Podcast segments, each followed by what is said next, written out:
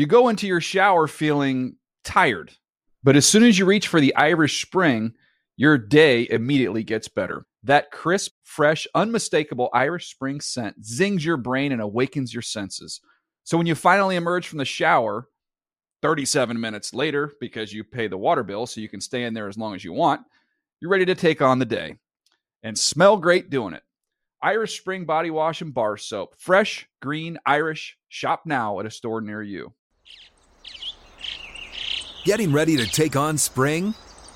Make your first move with the reliable performance and power of STIHL battery tools. From hedge trimmers and mowers to string trimmers and more, right now you can save $50 on select battery tool sets. Real STIHL.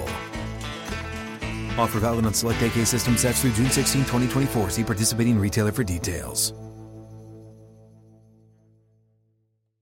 Whether you're a savvy spender maximizing your savings with cashback rewards, a thrifty rate watcher seeking the lowest interest, or a travel enthusiast looking for extraordinary perks, Kemba Financial Credit Union has a visa to complement your lifestyle and unique needs. Apply today at Kemba.org to unlock a limited time 2% cash back on purchases and pay 0% interest on balance transfers for an entire year with a new visa from Kemba. You deserve a card that works for you. Restrictions apply. Offer ends June 30th, 2024.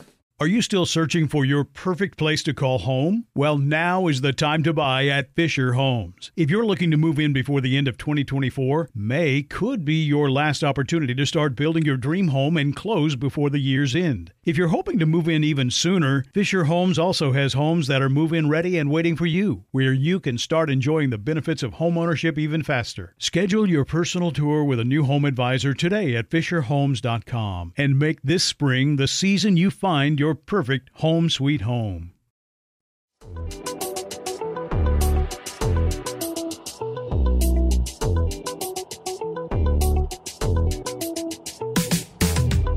I'm Peanut Tillman, and this is the NFL Player Second Acts podcast. I got my guy Roman Harper with me. We're in Phoenix, Arizona at the NFL annual meetings. It's a great time. We got some golf in. It's got some good weather. I, the weather's great. I hit the ball great in golf. I'm looking forward to winning more, even more, even more. And so what we got now is I want to take make sure we tell all of our followers to give us a, a follow, a like, a review, a comment, anywhere you listen to your podcast, whether it's Apple Podcasts, iHeartRadio Podcasts. You tell a friend to make sure to tell a friend to tell a friend to check us out. We actually got another follower at breakfast this morning. So just know we continue to spread the word and we're doing our thing. Peanut, who we got today? We got uh, Vikings head coach Kevin O'Connell and Bears GM Ryan Poles. Check out their interview.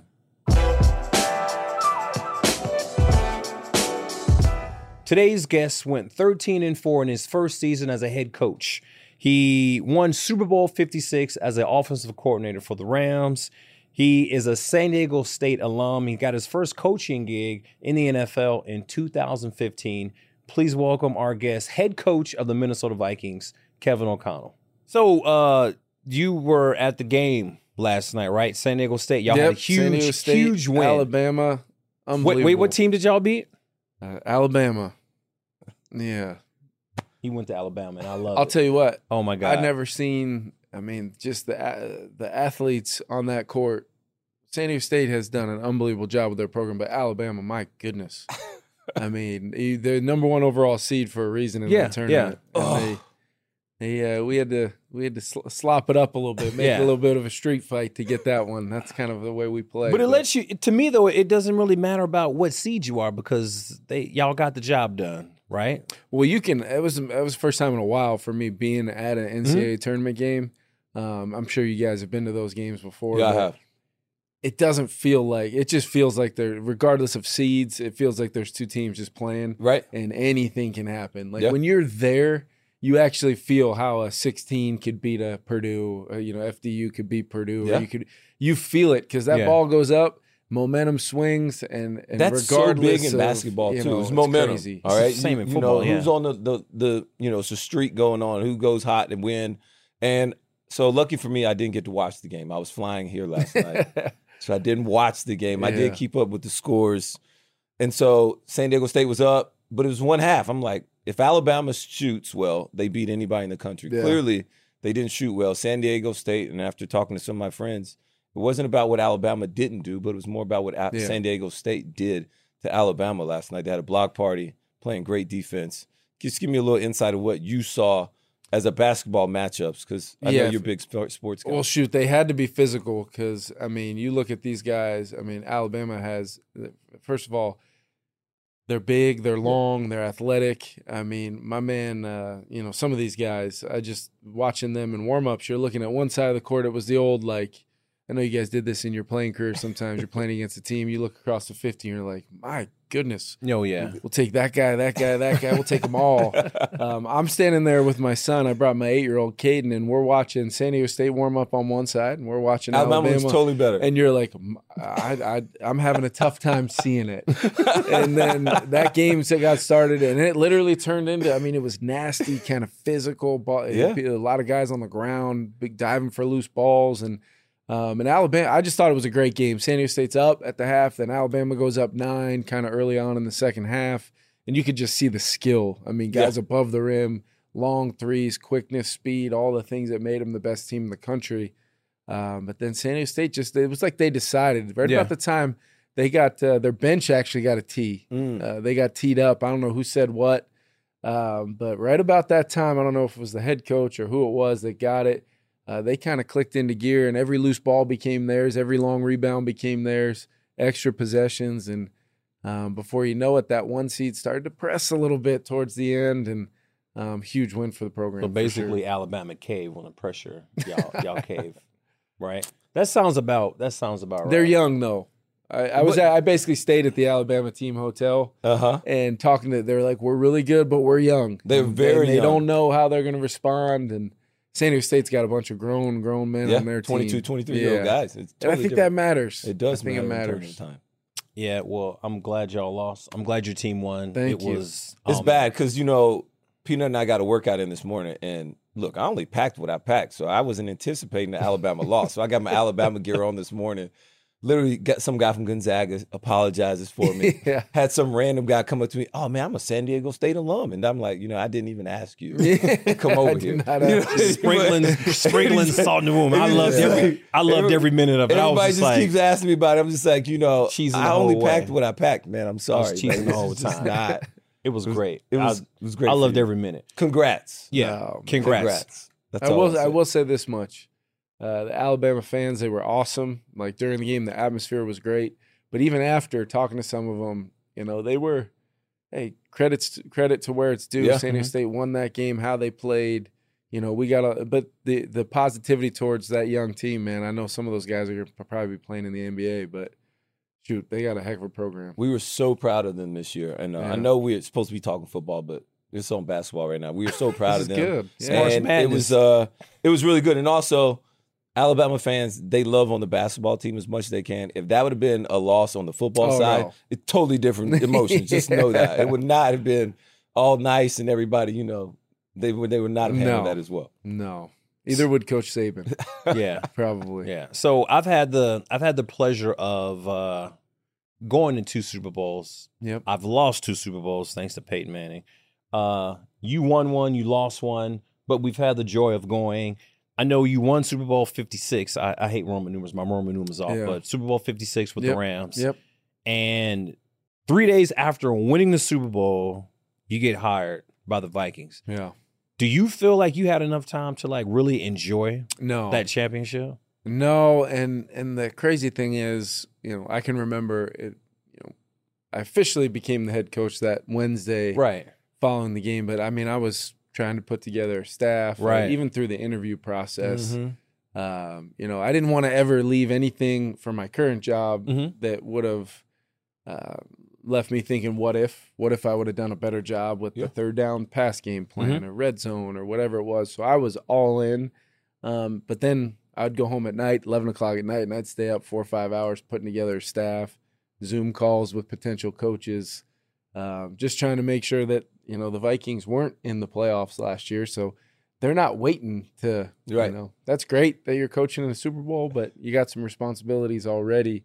Um, so it was a lot, but I just remember when I, I told myself I got to. You guys remember Super Bowl week? It's Oh, kinda, it's- yeah. you know, and we were home Busy. in L.A. We didn't even go to the team hotel till Friday or Saturday, whatever it was.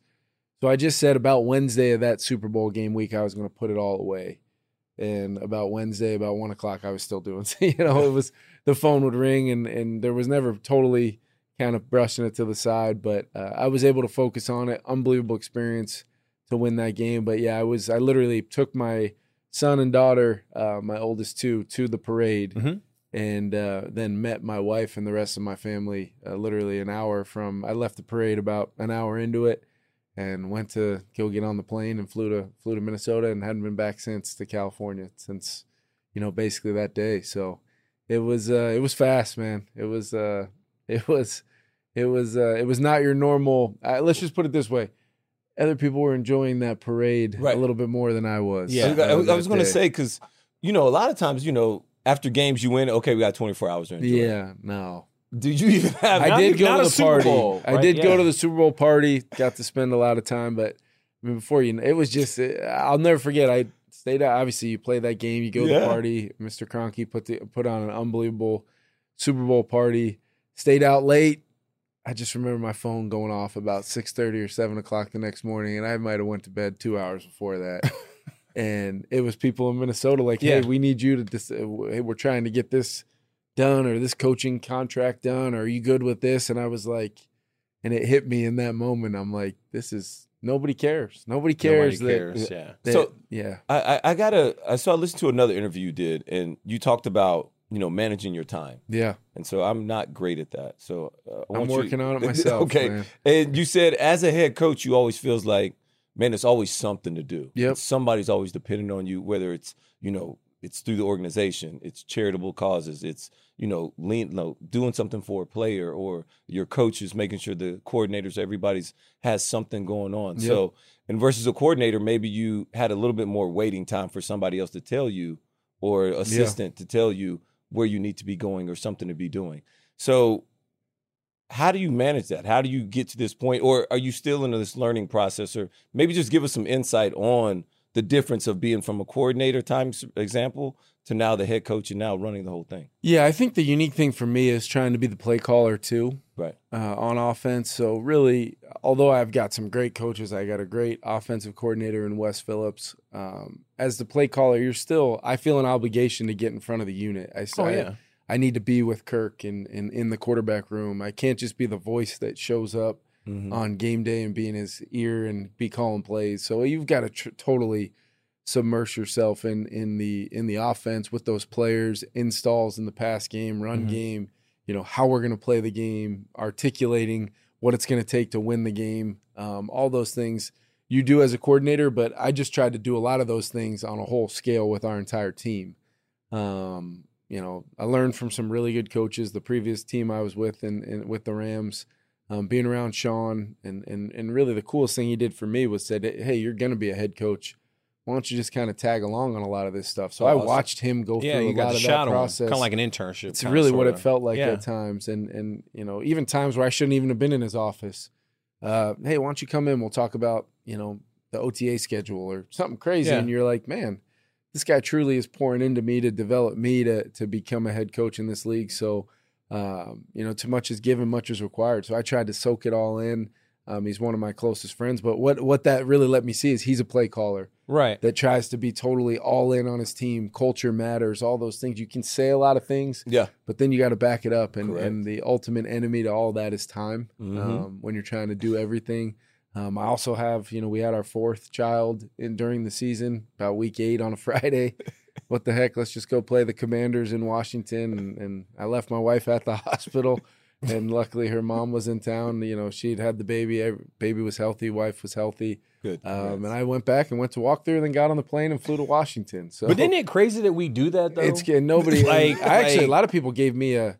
You know, I thought people would be like, "Man, that what a what a coach going to." But I took some pretty good, you know, pushback from like our our female fan base of, "Hey, you don't know what it's like to have a child. You're there supporting, you know, basically being a cheerleader for it, but you know, we're the ones that I can't believe you left her at the hospital." uh, I, I there were some people that genuinely were not happy that I left. I got and- the the flip side of it though because we had played a game. Well, my wife was she was pregnant, and someone asked the question, um, if she goes in labor, you know, are you gonna go? And I was like, well, yeah, I'll just miss the game. And then everyone was like, oh, why would you do that? Do you only get paid for sixteen games. You only work sixteen days a year, and all this other stuff. Like, so it's kind of like damned if you do, damned if you don't. Oh, no doubt. It's, it, Yeah. was, No it was one of those questions. I was just like, eh, whatever. I'm Well, I about it. well, I, I missed my first child's birth because she came on a playoff game, and you know, I, I was in San Francisco. She Yeah. wasn't supposed to go. She was late. Yeah. Then next, you know, I get a miss like six phone calls, and you look up, you're like, oh, she's going to labor. She's like, I'm gonna hold it. I'm like, okay, babe, I appreciate that. appreciate that. And then it's like, nah, second quarter is all good. But when I- did you when did you first get the first text you actually saw? Was it before the? no, game? it was after the game. It was after. It was So after. You didn't and we know. no, I had no idea. What would you have done if you if you had got that? Like you come in pregame, the last twenty minutes you come in from that. What would you have done? Would probably would have been emotional and like I probably been a little shook. You know, you want to Yeah. be angry, you want to be in this zone, Yeah. and all of a sudden you get like the picture of your first child. it's just like it's gotta it's gotta shake you a little bit. Oh, yeah. this- there's no. No. way you can't be thinking about that No. and then try and go out there in the before the biggest playoff game of your you know Yeah. at the time. But it was uh it was fireworks. It was a great game. But talking about a day of emotions though. I mean, you- you're playing a playoff game. You know your daughter's born. You lose the playoff game after you put so much into it, a nail biter, and then you know everybody else is sad, and then you're kind of happy. I Um, remember that game. Yeah, it, when, uh, Was that it- against us? No, that was San against Fran, the, uh, right? San Francisco. Alex kind of ran Yeah, that yeah. ball down. He ran the left quarterback sideline. sweep. Yep. We blitzed from the, his right side the whole Yeah. game, and all of a sudden they ran quarterback sweep away. Yeah. You are you, that. That's part of your inventory, right? Oh That's- yeah. That's what you call former film. Well, I'll, I can remember some of the plays in that game. Was it who they have Crabtree and Yes. Oh Yeah. crap! Uh, yeah, and uh, yeah. The the tight end, um, Vernon Davis, yeah, caught the game winner. That's right. And so uh, it was a it was a great game. I I mean, we had five turnovers. Was that when they had uh Tony? yeah, yeah, yeah. That was it. Yeah, that was yeah, the yeah. Tony That was it, Montana yeah. game where they they played uh, Future was yeah, on Future the, on the in the was on dugout. the yeah, dugout. Old yeah. Candlestick. It was uh, Yeah. it was rocking. It was a right. great atmosphere. It was electric. I'm telling you. And that's saying something because you played in one of the best for a long time. Down Thank there you. At the Superdome, man. yeah, for that was one of the best atmospheres I've ever been a part of. So um, Who would was- you say? So you're you're talking about uh, Sean's one of your one of your closest Yeah. friends, and I know 2008 you got drafted Yep. by the Patriots. Josh McDaniels, he was uh, the OC Yep. at the time. Who would you say you're? And I'm sure you learned a, a lot from him, just kind of you know Ton. him and Tom and all that. Yeah. Who would you say you're? Um, I, I think a lot of coaches they they, they talk about tree. being a coaching tree. Yeah. Like who would you say you're a disciple of, or who's a part of like Just what tree did so you come much- from? Honestly, so much of what we do offensively and everything was kind of shaped in in in, in LA and, Mm-hmm. and what we tried to do. So the first name is always Sean McVay, just because he did so much for me as a coach. and Yeah. it was really cool because I I had been friends with Sean um, for about my entire coaching career since about 2015. Mhm. Um, but really, kind of, he gets the head job in LA. I go to he's a, instrumental in me getting the quarterback job in Washington as he's kind of leaving town. Um, and I just never forget it being like he he told me at the time he's like, we'll circle back and and I'm gonna get a chance to hire you. And then three years later, he's bringing me out there to be the coordinator um, you know, a huge moment in my career. And then also ultimately we, you know, make the trade for Matthew Stafford. We win a Mhm. Super Bowl, and then I become a head coach. So I, I owe so much to Sean Yeah. um, from that standpoint. But you talk about it, I, I, I don't know if you can be a player and then be part of a coaching tree of somebody else. But I learned a ton from. Coach Belichick. Um, you know, last year I got to sit right next to him at these owners' meetings for three days, and it's like. You know, that's coach next to me, and I, Was that a little weird? At first it was, and then he had a real way of kind of breaking the ice in his own Yeah. way. So he made it uh, he made it not weird at all. And we actually had some great football discussions and kind of and and and then that carried over to when we played him on Thanksgiving this year and and spent some time with him after the game. I, I think the world of him. But Josh McDaniels, Billy O'Brien, Bill Belichick. I mean, there's unbelievable coaches that I was you know around. Being around Nick Caserio in the Mhm. personnel department. I just learned so much and, and had no business learning it at the time. I was so far. I mean, talk about being thrown in the deep end of the pool. Uh, but I still look back on some of those notebooks from team meetings or some of those offensive installs and just it's like somebody teaching you things that you had no idea Right. at the time. You're writing things down and you're really not absorbing it. And then all of a Mhm. sudden you get this job and you start being responsible for a whole heck of a lot more than Right. than really just being a backup quarterback on a team. You go back through some of these notes and it's gold right there, you know, on the pages of that notebook. Um, so I have to give so much credit. And then everybody in between. I mean, you guys know some of the best moments, some of the best playing j- career moments you had might have been on some of the worst teams you played for. or, Oh yeah. You know, where you personally, individually might have been at your best. I still tell people some of the best coaching jobs uh, that I've ever done. We might have won four or five games my first Mm. year in Cleveland doing it. Right. But shoot, I, you know, I felt like I'd, you know, I Cut your tail Off. I coached my tail off. Yeah. Yeah. So that's what you learn about this is if if you get uh, and it sometimes people could say it's a cliche, but if you get wrapped up and be in, in being defined by the results of what we do, whether you're a player or coach, uh, you know it can really hold you back from reaching your true potential. I tend to focus as much as possible on the process of how I do things, why I do things, and then can I make the people around me better at at, at doing what they love to do and and just being a you know a, a positive part of their day. So when they walk through the, I said it day one, year one in, in Minnesota, and I think we accomplished it. But I wanted our players to walk through the door and feel like, shoot, leaving at the end of the day, this was a positive thing for me today. Mhm. I got better today. Um, I like being around my teammates. I like being a part of this. Um, and I, it was really important for us to do that. And now we got to build on it. I remember Rivera used to always say that. He was like, uh, after practice was over, he would always say, "You don't have to rush out of here to go home now. Yeah. Like, you can, you, y'all, y'all can stay." Because I think he just wanted us to be around each other Yeah. and just be locker room guys. You Yeah, know, and, and that that I think it's that that says a lot. It does. And if you like your space, you want to Mhm. be there. Yeah. And you care about the people around you. And I, I think last year was such a great example of you guys really hitting it running. Yeah. And could you talk about maybe the success that you guys had last year? Maybe what some of the things that you saw early that you knew these guys were going to be successful? And then also, where does this team and organization, what does it look like going forward? Yeah, I think one of the cool things for us was I I just remember coming in and guys like Eric Kendricks, Harrison Smith, um, Dalvin Cook, uh, guys that have been staples, Adam Thielen of Yep. the Minnesota Vikings Mhm. organization and have played a lot of football, won a lot of Harrison games. Smith, he's Har- been I mean. Harrison's Was year Uh, 12, 13? for yeah. I'm believing, and l- we're lucky enough to be able to bring him back, which Mhm. was huge for me to to be able to keep him, um, you know, on our team and as part of our leadership with that C on his chest. But I knew we had a good makeup of great leaders that have Mhm. been around, you know, a a certain way of doing things for a long time. We were going to come in and, and right, wrong, or indifferent, we were going to just be different. And uh, I, I told our team this. I believe so much in in the why behind how we're going to do things uh, because I just got done winning a Super Bowl doing it that way and feeling a certain kind of way every day and feeling the joy of even in our league when the the circumstances and the stress can uh, sometimes overtake organizations and and be their demise. In LA, we just found a way to enjoy. Even when we dealt with adversity, it wasn't all just smiles and candy canes, and and, Mhm. and it, it was it was real, tangible human being interaction, dealing with adversity and overcoming winning a super, you know, all of those things to reach the pinnacle of our profession together.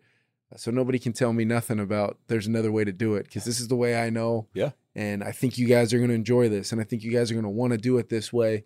And we'll worry about the results when they come. And you know, I, I think in those close games, those end of game moments, we relied on that stuff. So anybody that says it's just kind of cliche, coach speak stuff, uh, when stuff got really hard, we the best version of our team came out. They And I think that that you know we weren't always perfect. There's a thousand things that I need to do better, and, I, that I'm working on to try to be better for our organization. But um, we relied on that, and uh, it was really cool to kind of see how it happen in year one, and just kind of moving forward. It's easy to do in year one, right? It's easy to come in and be different and kind of sell something off of winning a Super Bowl, and hey, we win 13 games, and this is why I got all the answers. Well, now you got to go, you know, not only duplicate that in year Right. two, uh, but now you're playing a first place schedule. Now you're playing. Now you're kind of you're not sneaking up on anybody anymore, and uh, you know we're gonna have to be at our best, be more consistent with how we do it, play a better brand of football, rely on all those things, and, and improve from a standpoint of our technique fundamentals, and then make sure we understand the culture thing doesn't just just because you achieved it in year one. It's a Right. daily Yeah. thing. You gotta do it Culture is people. Yeah. Culture is interaction. Culture is uh, never missing a you know a moment to say, "Hey, great job. Hey, you know we got to get better here." That accountability thing. Um, a new thing for me is that personal responsibility. Like I think accountability is you guys feeling like I need to be accountable to you, but how about me being accountable to myself? Mhm. That's that personal responsibility that I think is going to be huge for our team and the growth of the next generation of Minnesota Vikings Right. leadership. We got some of the best players at their position in football: Justin Jefferson, Christian Darrisaw, Brian O'Neill. I mean, we've got T.J. Hockenson. We've got some unbelievably young, talented players with so much potential Right. to be great in our league, but I want them to understand it's time for them to wear the C on their chest. It's mm. time for them to take the next step and and help be a, a main reason why we sustain the great culture that so many great Vikings helped us build in year one. Yeah. So the the name of this podcast is the NFL Players Second Acts podcast. So Yeah. we played, we retired, we did something else in our in our second act. You played, retired, you got into broadcasting. Yeah, Did that for a brief stint, yeah. and I'm sure you enjoyed it. I what did. made you What made you want to get out of the broadcasting and, and get back into coaching? Well, I just finished up. I was doing some kind of combine training on the side, you know, the quarterback guru mm-hmm. circuit, thinking you got all the answers. There's no scoreboard in that game, so that's that's one of the. All you need that- is one to hit though. That- yeah, right. I, mean, look, I watched Jordan Palmer over this last Jordan's week, awesome, but man. he's a great. good but friend I mean, once he hit Josh Allen, he's like, "Bro, I got it. I got Yeah. the book." I It's tell like- I tell him all the time. I'm time. the cheat code. Go through me. I tell him I all can the give you the man. next Josh Allen. It is so convenient to to be able to put the and he's really good at what he does. But it is so convenient to look up at that scoreboard at whatever field that they're playing at, and that thing is off. Here, there's no there's no That's a running tally. point. There's no you know two unbelievable defensive players that are tasked with taking away. You know, it's just about footwork. It's about throwing Yeah. a pretty spiral. Look at this cool drill you can come Yeah. up with. That is. I've been down that Setting road, and it is a pro fun. day with the it is- throws it- right, Oh man, building each one off of it. It's it like- is. I give I give guys a hard time because I I'm jealous of those guys Right, right, because right. in March and April they're at some field for two hours and then they they're home with their kids and on the beach and doing all the things that they might even be having the workout on the beach Right, for all I right. know. Uh, but I did that. Uh, I did some college football broadcasting. Loved it. I actually really did. I, I Mhm. loved being able to do production meetings and meet coaches and and players. I, I did some games up at Army. Um, you know, I did six games up there and meeting some of the cadets and just totally different type of human being than than what I felt like I deserved to be spending a lot of time. with. Right, These guys are understand. unbelievable. Um, but then Mike Pettine called and he said, you know, they- you know, Mike had tried to get me to come work for him before. Rex Ryan had tried to get me to come work for him before. It just never felt right. I felt like I had kind of owed it to my wife to let her have a life and yeah. you know, we had moved around so much with me as a player that I wanted her to have a home base. Uh, but then Mike Pettine called and offered me the quarterback coaching job. And that was not something that I felt entitled to by any stretch, but um, just felt like it was an unbelievable opportunity. And I was ready to, at that point, the timing worked out. And uh, been doing this ever since. And how long man. before? How long did you do broadcasting? Two years. Two years. So I got then- done playing in 2012, kind of 13, 14. I did the broadcasting stuff. And then and uh, quarterbacking. You the and- quarterbacks. Yeah, too. So it wasn't like QB you were just- guru, man. It's on my it's on my business card. Um, but uh, but yeah, and then 15 started coaching. And I had done I did a training camp internship. Got a chance to be around Kyle Shanahan in Yeah. 2014. Was awesome. Um, so I was I made sure I made sure I stayed around it and and and really watched a bunch of tape.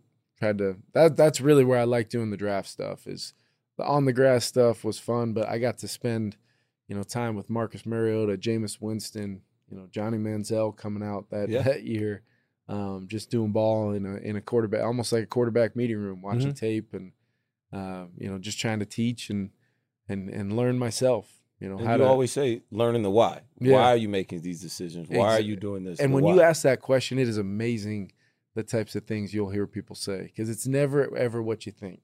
I'm telling you, the why matters. Yeah, and, and most I've just learned if you coach it and you Mhm. believe it and you give these players the why, Mhm. they're so smart and they're so committed to being great at what they do. I mean, uh, you guys are two great examples of it.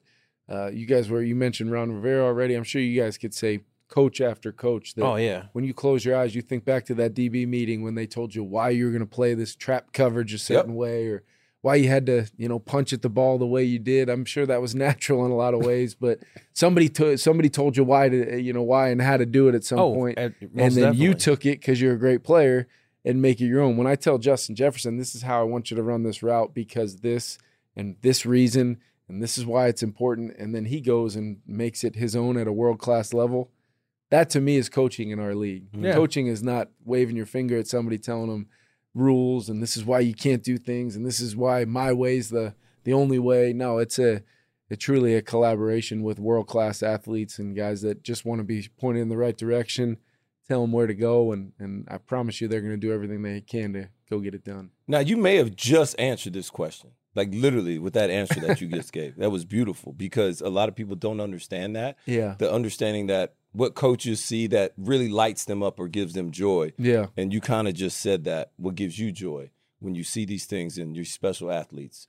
But what I want to know though is that so many people talk about how smart you are, your IQ, your game prep, all the things that you do before the game that leads up to this game. yeah. And so, could you give us an example of something that, man, this was something that I had dialed in and it showed up in the game and it was beautiful? Like, just give us that aha moment at any point in time last year that you saw that kind of comes to mind. I see it in your eyes. Well, only because I was just thinking about it off of that previous kind of talking about Justin Jefferson, and there was an example. Um, you know, we were playing the Patriots on a short week, Thursday Mhm. night, Thanksgiving, and uh, you know, people had started for the really for the first time in his career doubling them. I mean, you guys played against Right, players right, where it was hey, cover one, double eighteen, wherever Mhm. he is. So.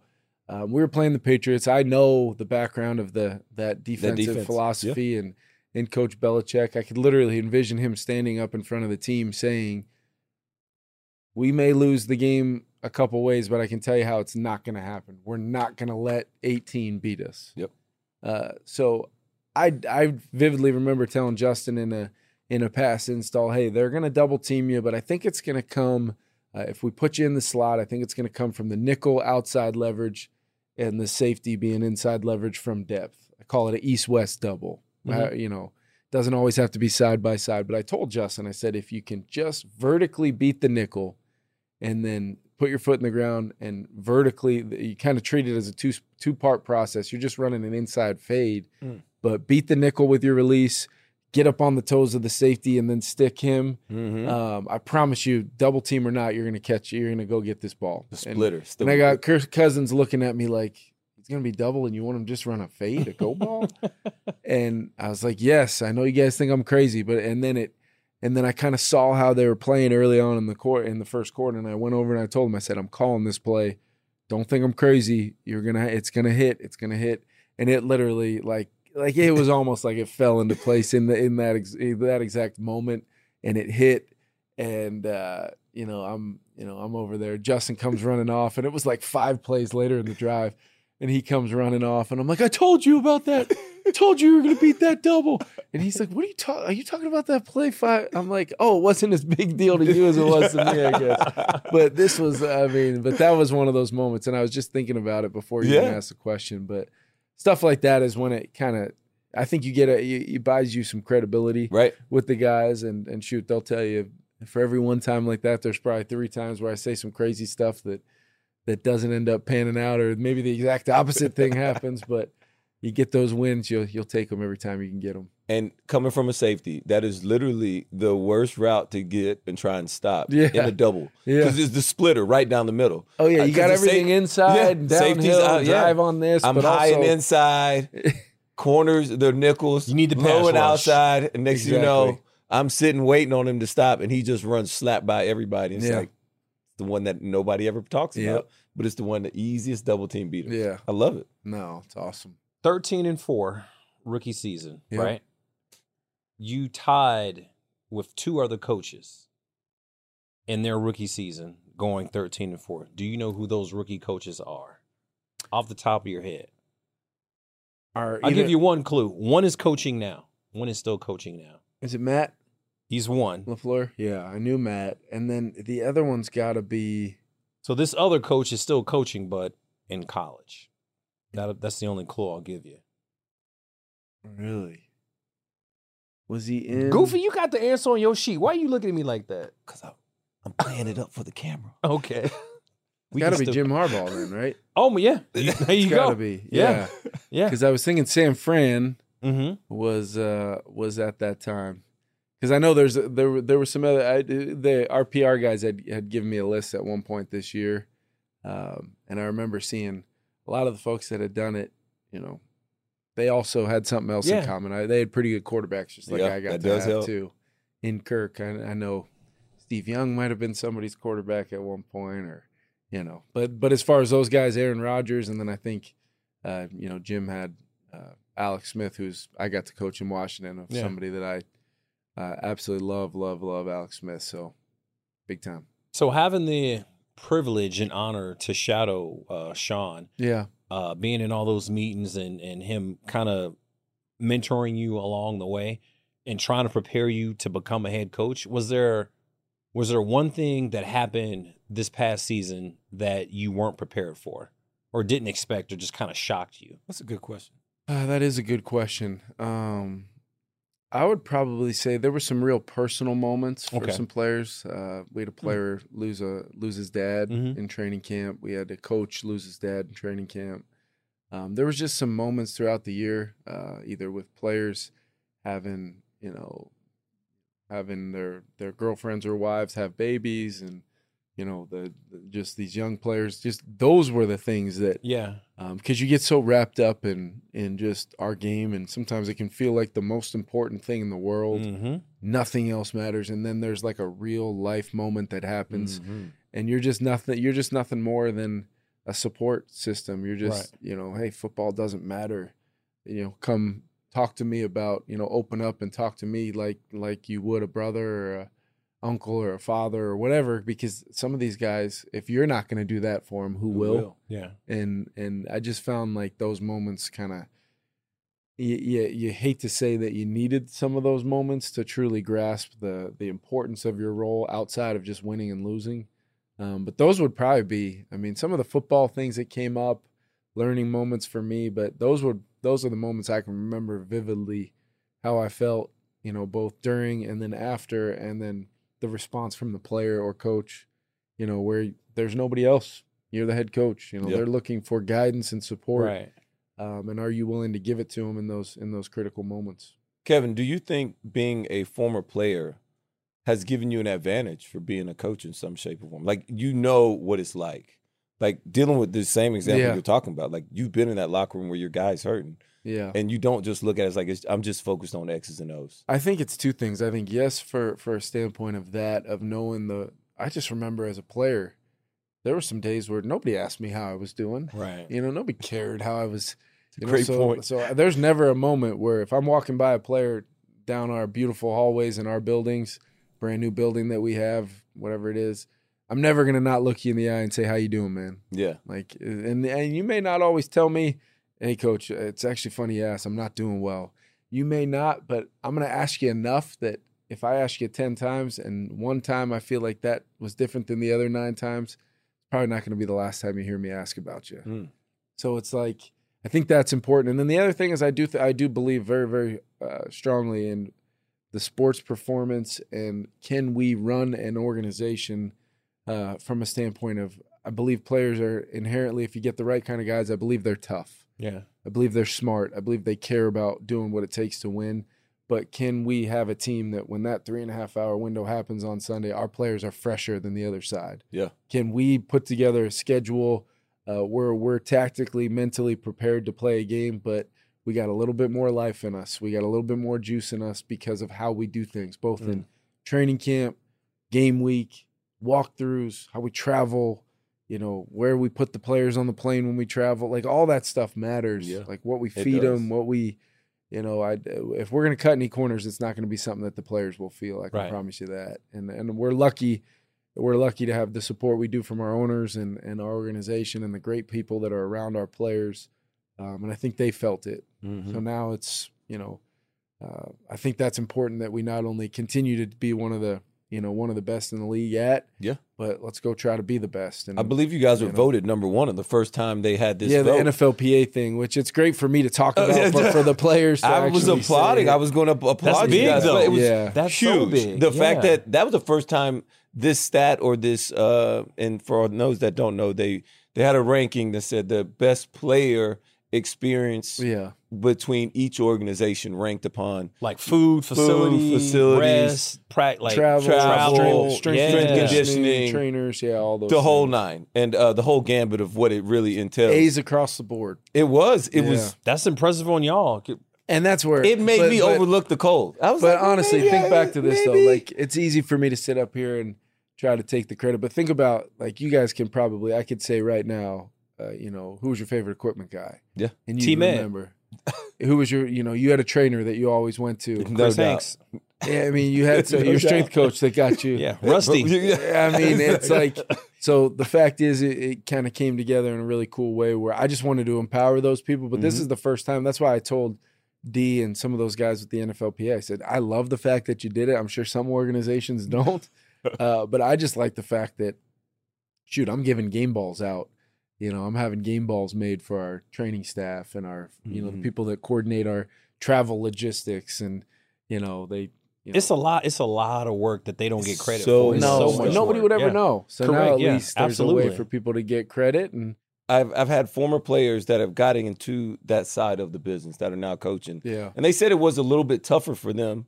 Like non-player coaches sometimes look at players coaches as like former player coaches that these guys come in, they think they know this or oh that. yeah, They it- it's a little bit tougher for the former players to all of a sudden kind of get the same credit early as the guys that were not, just because maybe it's a different grind. I don't know. Maybe you could speak on that a little bit. If you you didn't seem like you've had to go through that as much, but you do understand it.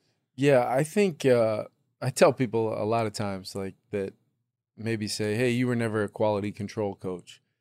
I would challenge them to go see me years three, four, and five with the New York Jets, drawing cards, running the scout team, you know, breaking down tape for Sanchez, like Right. writing up the third down. Like I was doing a lot of the jobs that I now ask a assistant quarterback coach to do. Yes. I was doing those things while I was playing. Why? Because I learned very early on, maybe in New England or when I got to New York with Rex, uh, you got to do something to provide value. Yeah. and it's Mhm. really hard to provide value as a third quarterback. It was so hard that they eventually got rid of it altogether with that emergency third. Maybe it's coming back. We're going to talk about that this week, but uh, but I say that you know I feel like that's one thing, but really in, in its purest form, a good coach is a leader, a Mhm. teacher, and a motivator. And if you've got if if you feel like there's something positive, which I'm sure both of you guys probably do, from your playing career that can help you be a better leader, teacher, and motivator, um, by all means, you're going to be a really good coach. You're going to have to work really hard at it because to do it the right way, Oh. it takes a lot of time and sacrifice to do it the right way. Because at the end of the day, the only thing that matters is if you're a position coach, are, is your position group prepared Yeah. as best as they possibly can be to go do their jobs? And are you? I I coached Josh McCown, who was older than me. I coached him my first year coaching. And at the end of the year, I said, Josh, how did you think I did? He's like, You made me a better player. I think you did a great job. And to this very day, I'm still really close with him. And I'll he just got into He coaching. just got it. Yeah, he just, Just, got, got, in, and I tried to hire him a year ago, and I love him to death. But he's going to be a great coach because he literally could sit there and say, "You made me a better player," Mm-hmm. regardless of what your, you know, what, how many game balls you got at home or how many years you've been doing it. You have one role. How well can you, uh, uh, you know, execute that role for somebody else? For that's what coaching is. You're, if you're a servant mindset, yeah. to being a coach and and you have a a, a background of being able to absorb some information um, in the end you still got to you know provide the path to guys having success on the grass but Mhm. there's a whole lot that goes into it can you teach can you lead can you motivate um, and you're gonna be just fine I like that. Teach, lead, motivate. I love it. Kevin, last question before we get you out of here. This is a question we ask everybody that comes on our podcast. yes Who is on your personal Mount Rushmore? oh Someone man. that that Yeah. that that And I know this would be really good for you because you, yeah, you- poured into you. you've just- already mentioned 12 people. yeah no but you got to pick four. There's only four spots on this mountain.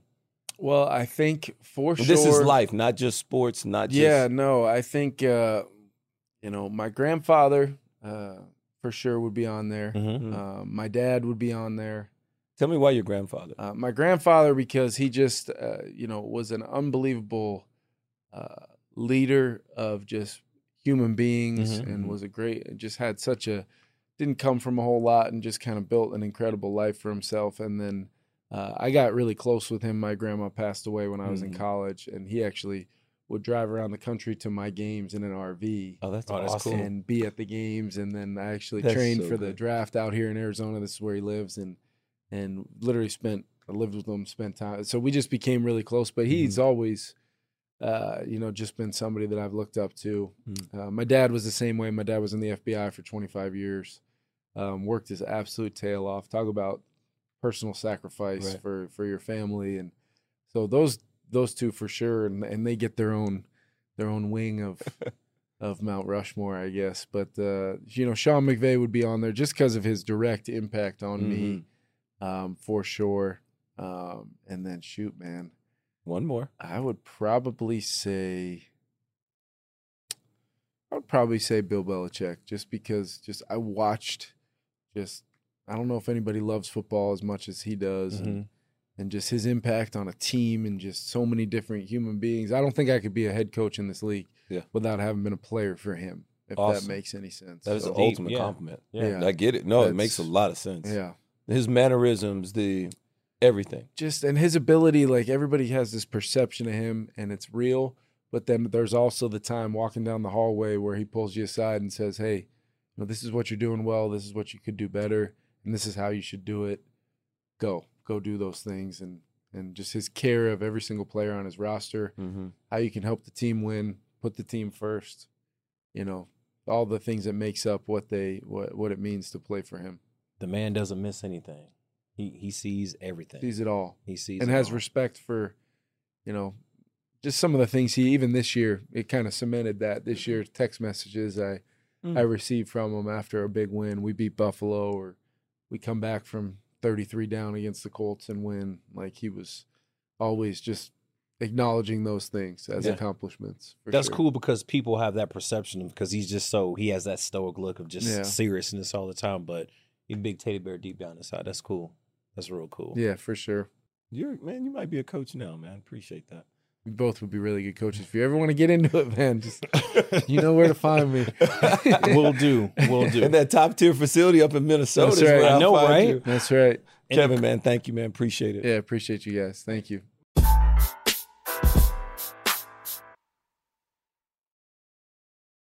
You go into your shower feeling tired, but as soon as you reach for the Irish Spring, your day immediately gets better. That crisp, fresh, unmistakable Irish Spring scent zings your brain and awakens your senses.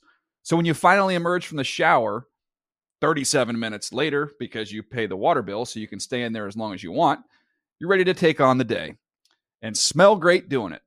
Irish Spring Body Wash and Bar Soap. Fresh, green, Irish. Shop now at a store near you. Whether you're a savvy spender maximizing your savings with cashback rewards, a thrifty rate watcher seeking the lowest interest, or a travel enthusiast looking for extraordinary perks, Kemba Financial Credit Union has a visa to complement your lifestyle and unique needs. Apply today at Kemba.org to unlock a limited time 2% cash back on purchases and pay 0% interest on balance transfers for an entire year with a new visa from Kemba. You deserve a card that works for you. Restrictions apply. Offer ends June 30th, 2024. Are you still searching for your perfect place to call home? Well, now is the time to buy at Fisher Homes. If you're looking to move in before the end of 2024, May could be your last opportunity to start building your dream home and close before the year's end. If you're hoping to move in even sooner, Fisher Homes also has homes that are move in ready and waiting for you, where you can start enjoying the benefits of homeownership even faster. Schedule your personal tour with a new home advisor today at FisherHomes.com and make this spring the season you find your perfect home sweet home. What's up? I'm John Wall. And I'm CJ Toledano, and we're starting a new podcast presented by DraftKings called Point Game. We're now joined by three time NBA Six Man of the Year, elite bucket getter. Let's please welcome Jamal Crawford to Point Game, King of the Court one on one tournament. If they had it back in your prime, do you think you could have took it all? I'm gonna be honest with you. I don't think I could have took it all, but I think I would have shocked a lot of people. I think Kobe and everybody in their prime, Kobe would win a one-on-one contest. Yeah, I, yeah, because you got to think Love he's it. going to guard. He don't care about guarding. He's gonna guard. He's going to Exactly. guard. Like you see him in the Olympics, he's going to guard, and then on I'm top not of that, like that. See that? Ladies and gentlemen, please welcome Sam Cassell to Point Game. I remember you came to my room crying, tears, crying. They- I mean, he was in a culture shock. And then I, his, he's going through withdrawals about winning. remember what I told you? I said, I said, OG, you think I can get paid and go back and play in college? You think they need it? Check out Point Game with John Wall and CJ Toledano on the iHeartRadio app, DraftKings YouTube, or wherever you get your podcasts.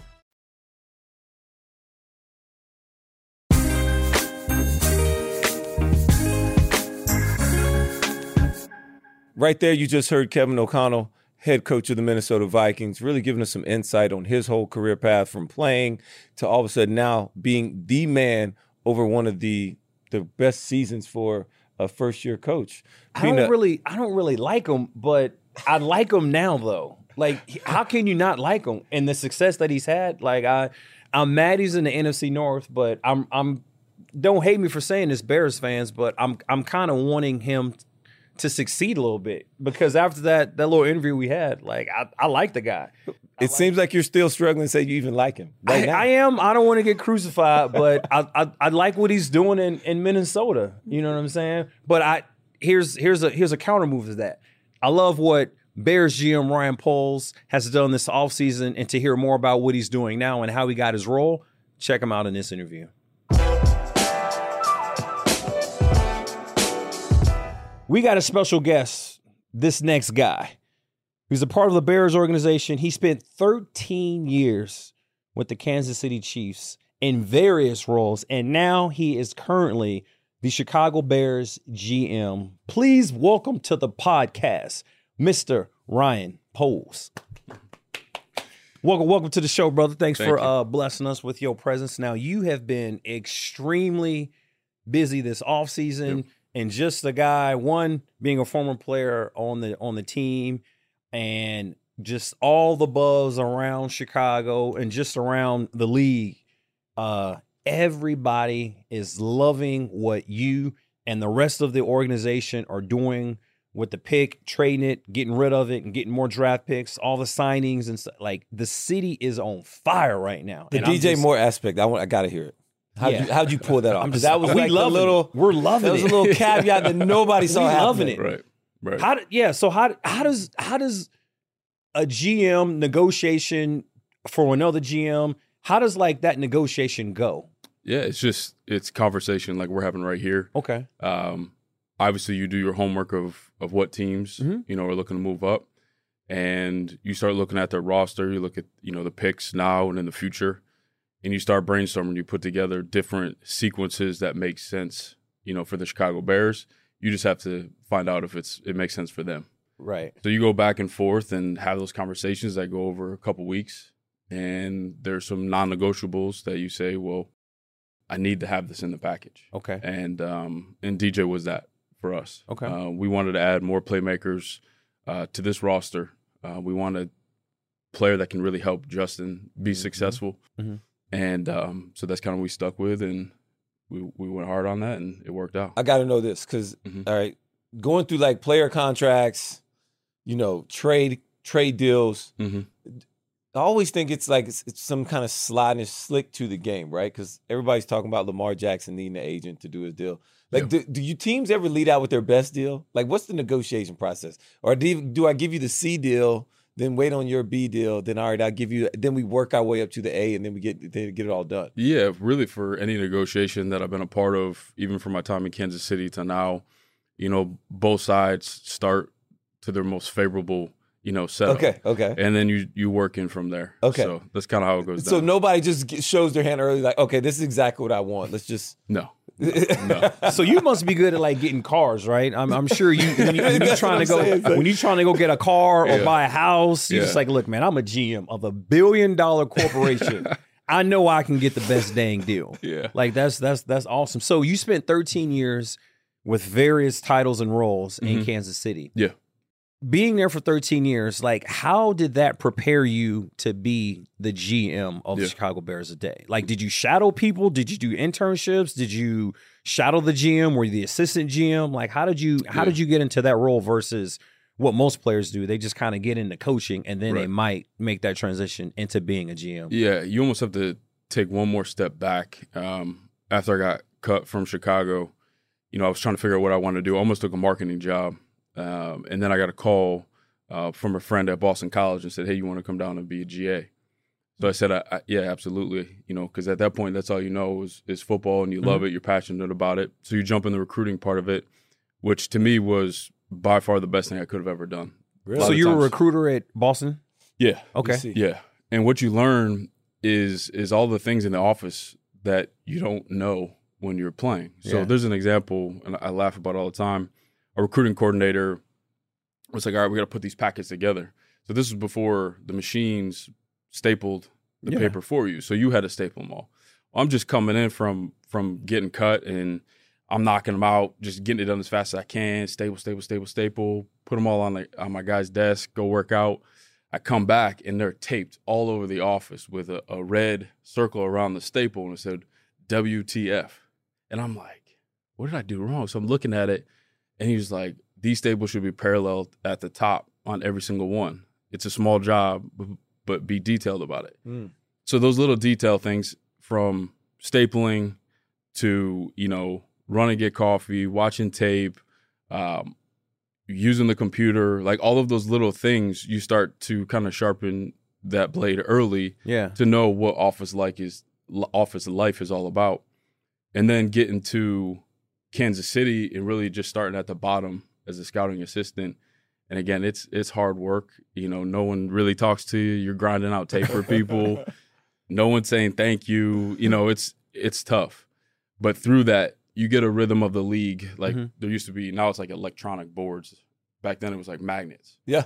I So you would have to do yeah. the Greens, magnets. Right. blue. and then on the board you do the whole roster or everyone's roster in the entire league. So 31 other teams. And through the season you start moving the tags around. And then there's an IR bucket at the bottom. You see there's three or four teams that get the injury bug every single year because you're moving all these tags down. All right, how do they replace those players? They're going. There's trades. They're going to the emergency board. So you get the flow of the league mm-hmm. doing all these jobs that are hard work and and no one's you know patting you on the back for, but you get a feel for what you're doing, and then through that, just getting time in, in college scouting, going out on the road to pro scouting, uh, getting a feel for the locker room.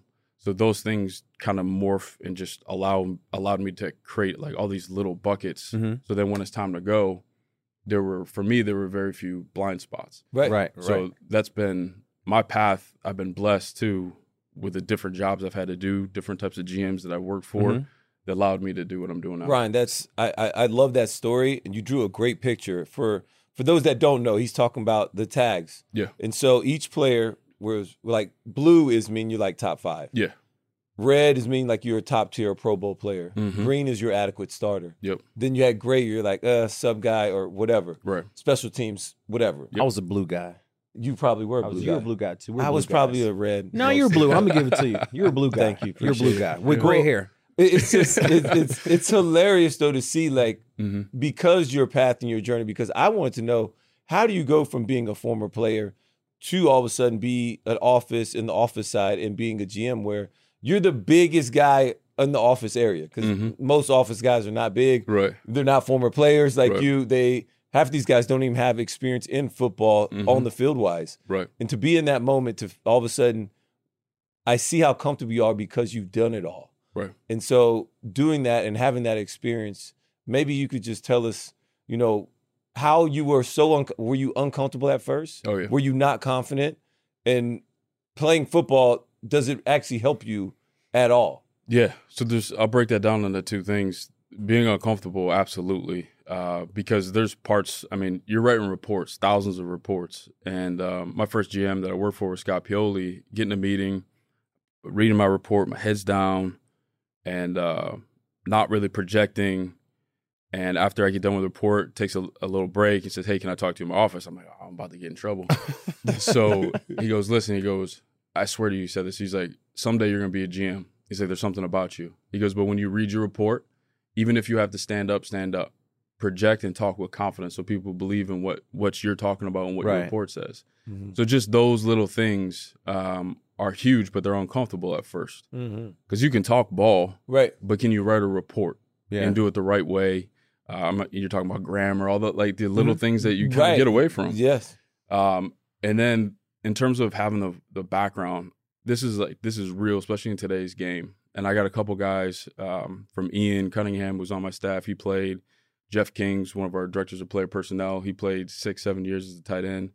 The coolest thing is they always bring you back to just remembering what the locker room feels when you make certain moves. Mm-hmm. Yeah. They're always because even I'll I'll get away from it because it'll be more transactional. And one of my guys will say, "Hold up, like if we bring this guy into the building, into the locker room, how does that make everybody else feel? Yeah. Yeah. If you take this guy out, what is that going to do to your culture? We how how are we going other to day. Talk replace about it? that. We don't think enough people realize that. No, not even It's, close. it's all about the locker room. Is this guy, we, if we bring him in, he's got a lot of personality. Yeah. Is that going to make this guy feel uncomfortable? Yeah. Is he going to be a cancer to the team? Like, I don't think fans really get that because they'll be, oh, you should just go get this player. He's like, uh, They It's- think of it like it's Madden. not, it's, it's, not, not, it's man. not a good fit. It's not fantasy football. yeah, like there's people like it's not even a good fit. I mean, we made some trades early, and I we made sure just from our conversations, Matt and I went and grabbed all the leaders and had a conversation. Said this is why we're doing what we're doing. It's Mhm. uncomfortable, but we want to let you know how that is. I don't think people will talk about like DJ.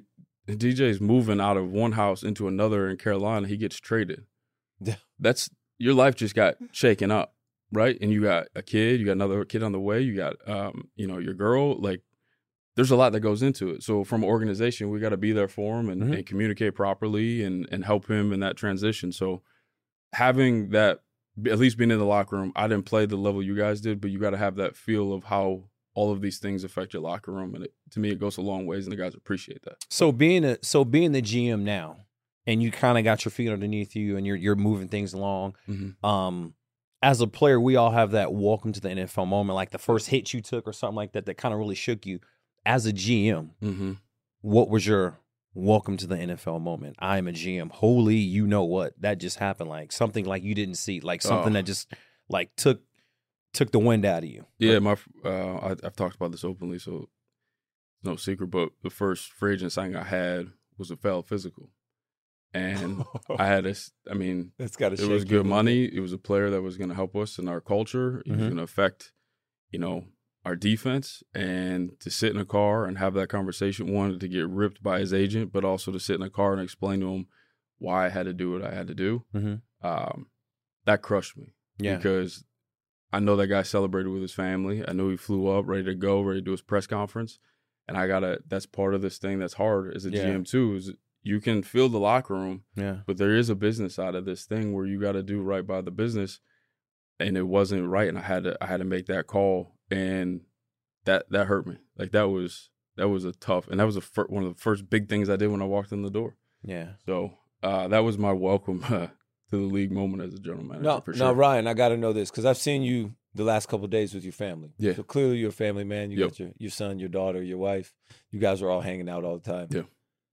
Do they take a lot of pride? And how often do they, you see them celebrate when you make this big trade to put to pull off the one that you did that everybody's talking about, trading away, trading back down? Mhm. Do you guys like celebrate at the house? Are you doing like chest bumps? Like what's going on? Champagne Yeah. popping. Like what's going on? What's up, baby? Yeah, Because up I know, top, I know when you score the winning touchdown. Come on, son, or up the- top. Hit me up the big top. game and play like Little chest everybody's excited for you. Yeah. How is that? Could you wrap my head around that as the GM? Because now I got my suit and tie on. Yeah. Like they still celebrate the same. Uh, so I got a.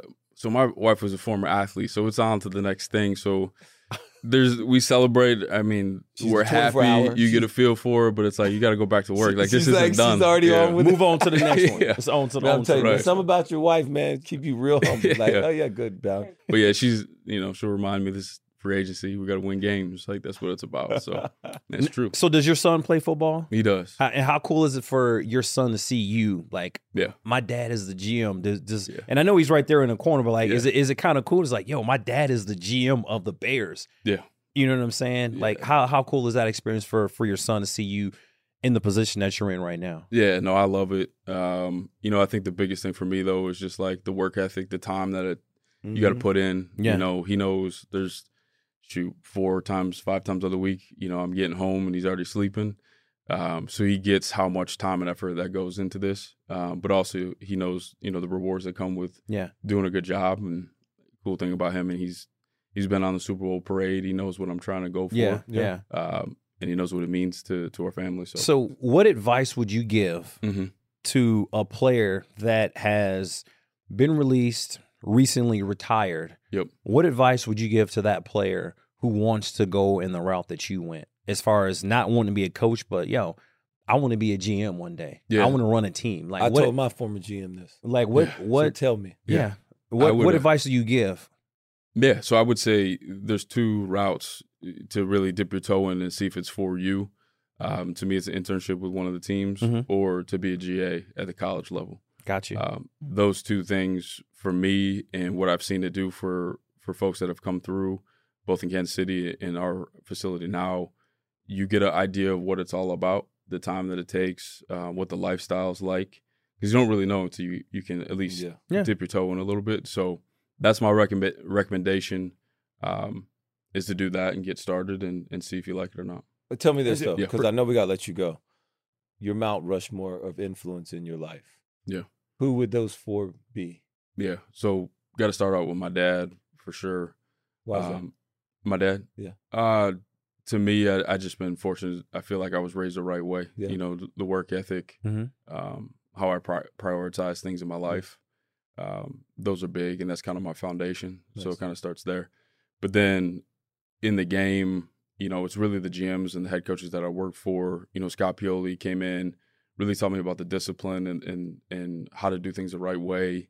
Um, John Dorsey allowed me to really get an eye as an evaluator, like how to evaluate, how to build a roster, how to draft. Um, and then Brett Veach, who's in Kansas City, you know, his style too, always anticipating. Like your your brain's always got to be two steps ahead of everybody else Playing chess. so that you Checkers, can chess. yeah, so you can get the the pieces that you need. And then um, I would say Andy Reid would be on there too. Um, that's a guy who does it the right way, uh, has a great relationship with players, and it's that fine line being able to push your guys, but also show love and respect to them, so they're willing to do whatever you know for him. So I've always admired how he moves Mhm. and how he operates and how he leads. And the leadership piece is probably the one that sticks out too. It's like we went through some rocky things. There was losing streaks, there was winning streaks. Right. Um, this dude is just stable. Like he does not like so you'll be walking down the hallway after a three game losing streak. You look at Andy and see what he's doing. Same thing. Just trying to find solutions and not Yeah. talking about problems. And um the way he moves through the organization and, and leads is incredible. That's awesome. Yeah. Hey, awesome. Yep. hey, appreciate you uh stopping by, for coming through, me. being a guest on the show. Absolutely. Good Um, luck. Appreciate you. Good Thank luck, man. I'm rooting Thank for you. you guys. I'm of course I always root for Chicago, but Yeah. especially now uh, getting to know you and you seeing Yeah. your family. I know what you're about. Yep. Good luck, man. Do your thing. I'm Thank so you. proud of you. Appreciate it. Me too. Let's go. Let's go. I want that ring. Yes. Let's go.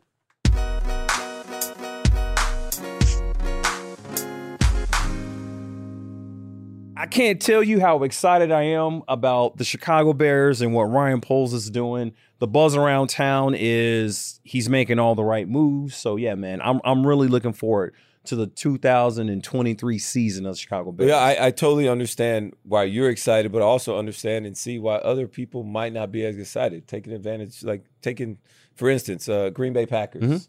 or these Minnesota Vikings. Uh, anybody that has to play the Bears might not be as excited just because you understand all the great things that Ryan Poles is doing there, the way he's trying to build this team from the ground up. And also, I really appreciate all the experiences that he shared with us personally about his journey from going back to college at Right. BC to all of a sudden being at the lowest levels at Kansas City, moving up the moving up the food chain the way that he did. You truly understand why this man is successful and why he is a budding superstar in the category of GM in the Right. NFL. Right. But more importantly, what we appreciate are you, the listeners. Thank you for tuning in to listening to myself and, and Roman Harper to the NFL Players Second Acts podcast.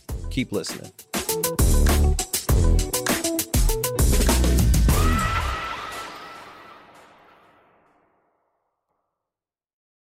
You go into your shower feeling tired, but as soon as you reach for the Irish Spring, your day immediately gets better. That crisp, fresh, unmistakable Irish Spring scent zings your brain and awakens your senses.